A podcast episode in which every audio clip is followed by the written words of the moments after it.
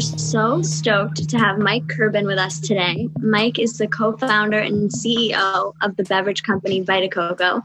Mike is also a passionate activist for the environment and has worked hard to incorporate these values in his business. Hey, Mike. Hey, great to be here. Thanks for having me. It's fun. Yeah, thank you. So, Mike, your business Vita Coco prides itself on caring for the environment and being sustainable. How do you keep that as a main focus, and why is it something that is so important to you? Well, I think first of all, the reason it's important to me, and I think it should be important to everybody. I mean, you know, we have so many problems in this world today, um, but I don't think there's a bigger problem that we have that has to be solved, right? Than than environmental protection. I mean, you know, um, it's if we don't, we won't have a planet to have all the other problems that we have. Um, so it's incredibly important. I think it should be important to everybody.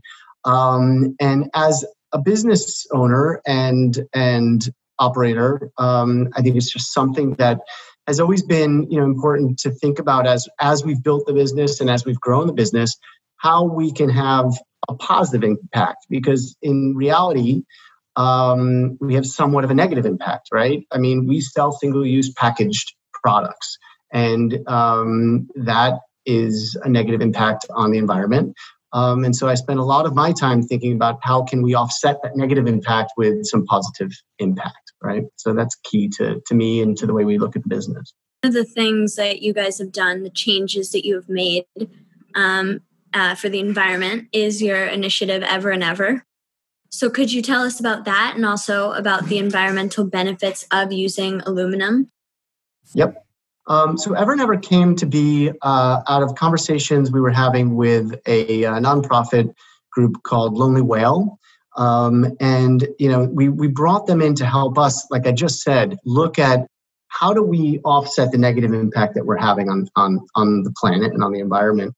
Um, and you know, we looked at packaging options specifically for water. Right, single-use plastic water bottles is one of the biggest contributors to you know plastics pollution for sure um, but you know pollution in general. Um, and how can we have an impact on that? And how can that impact potentially you know offset any negative impact that we're having um, on the environment in general. So we looked at different options. We looked at different packaging options. We sell most of our coconut water in Tetra Pak, um, and so you know, which is better than plastic. Um, but what we found in the work that we did was that aluminum is by far the best option. So there's some cool little stats.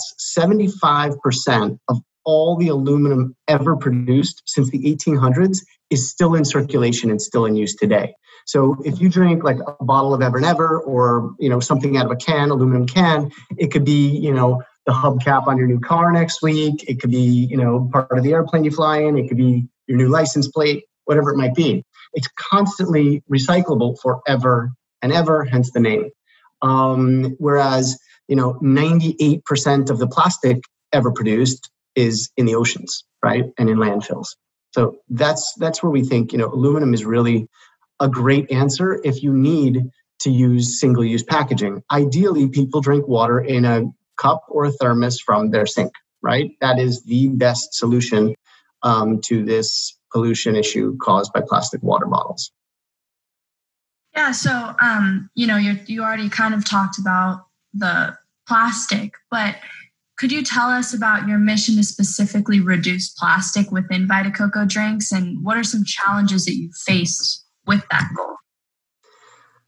I would say the biggest challenge is the consumer.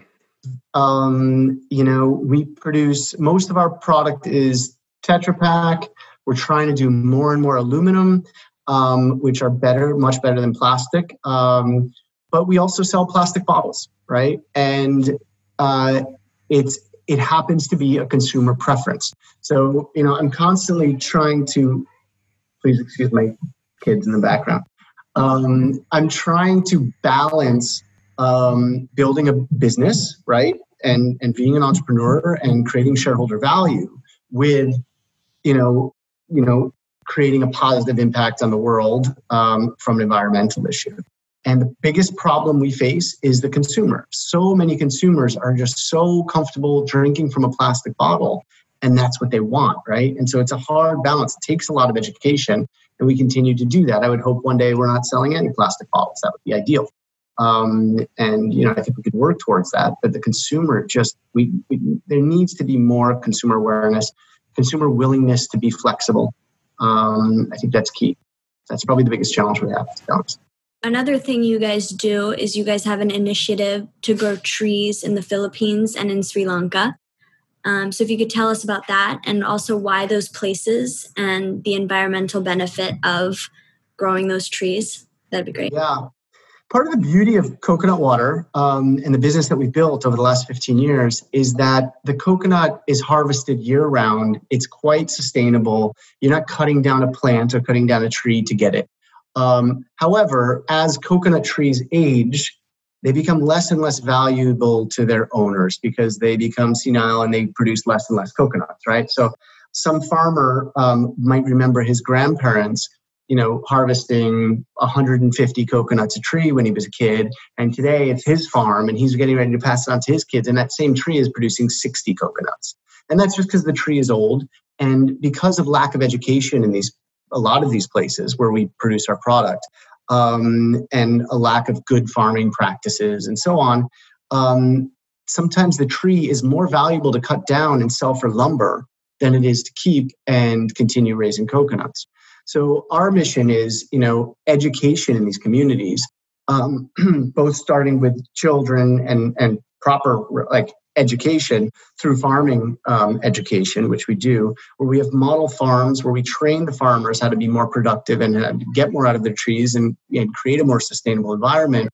But we also plant a lot of seedlings. So we're bringing young trees to these communities where they're growing and now their farms are becoming they're going to be you know incredibly productive for the next 50 years as opposed to being less and less and less productive as the trees get older and the reason we do these things in the Philippines and in Sri Lanka is those are big producing countries for us. It's where we get a lot of our coconuts.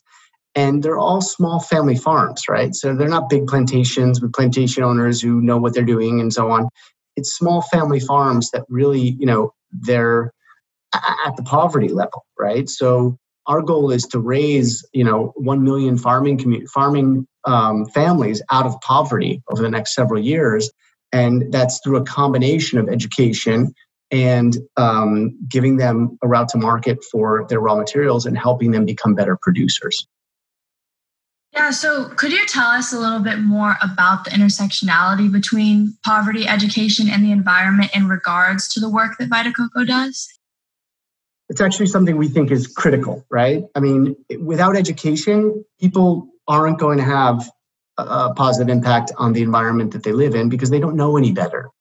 Um, you know, and so it's a combination of you know education. Whereas you know we're building, we've built I think 27 schools over the last three or four years in the Philippines, um, elementary schools, um, and so educating you know people to bring them um, up in these in these um, communities um, and then also obviously the farming programs that we do. But without that type of education, people don't know that you know just burning their trash or throwing their trash in the in the ocean or or you know just like no sort of recycling whatsoever.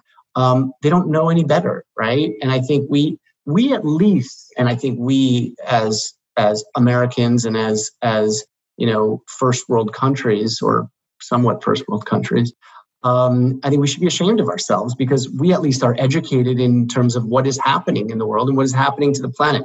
And we still pollute like crazy and we still, you know, don't, we still take the easy route. But I think, you know, we're at least educated and we understand it or starting to. Whereas I think a lot of people around the world, the majority of the population around the world just doesn't understand the negative impact. Last question is um, How can people around the world help Vita Coco um, continue with these goals of helping the environment? Um, I think it's critical that businesses like ours stay strong, right? And we're not the only ones doing it. There's so many companies that are doing the right thing or trying to do the right thing for the environment. Um, and I think it's up to consumers to support brands that do the right thing, right?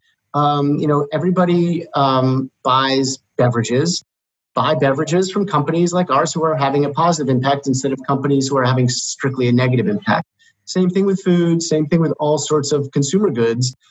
People need to understand who the companies and they need to research and understand who the companies they're buying from.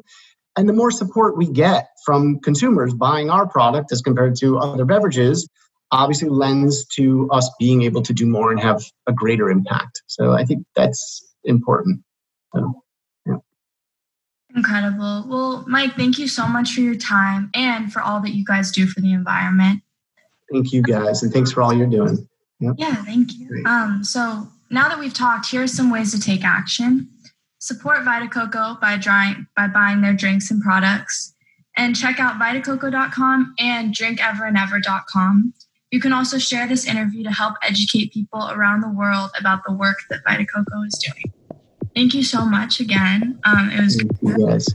Thanks, Thanks so much, guys. Take it easy.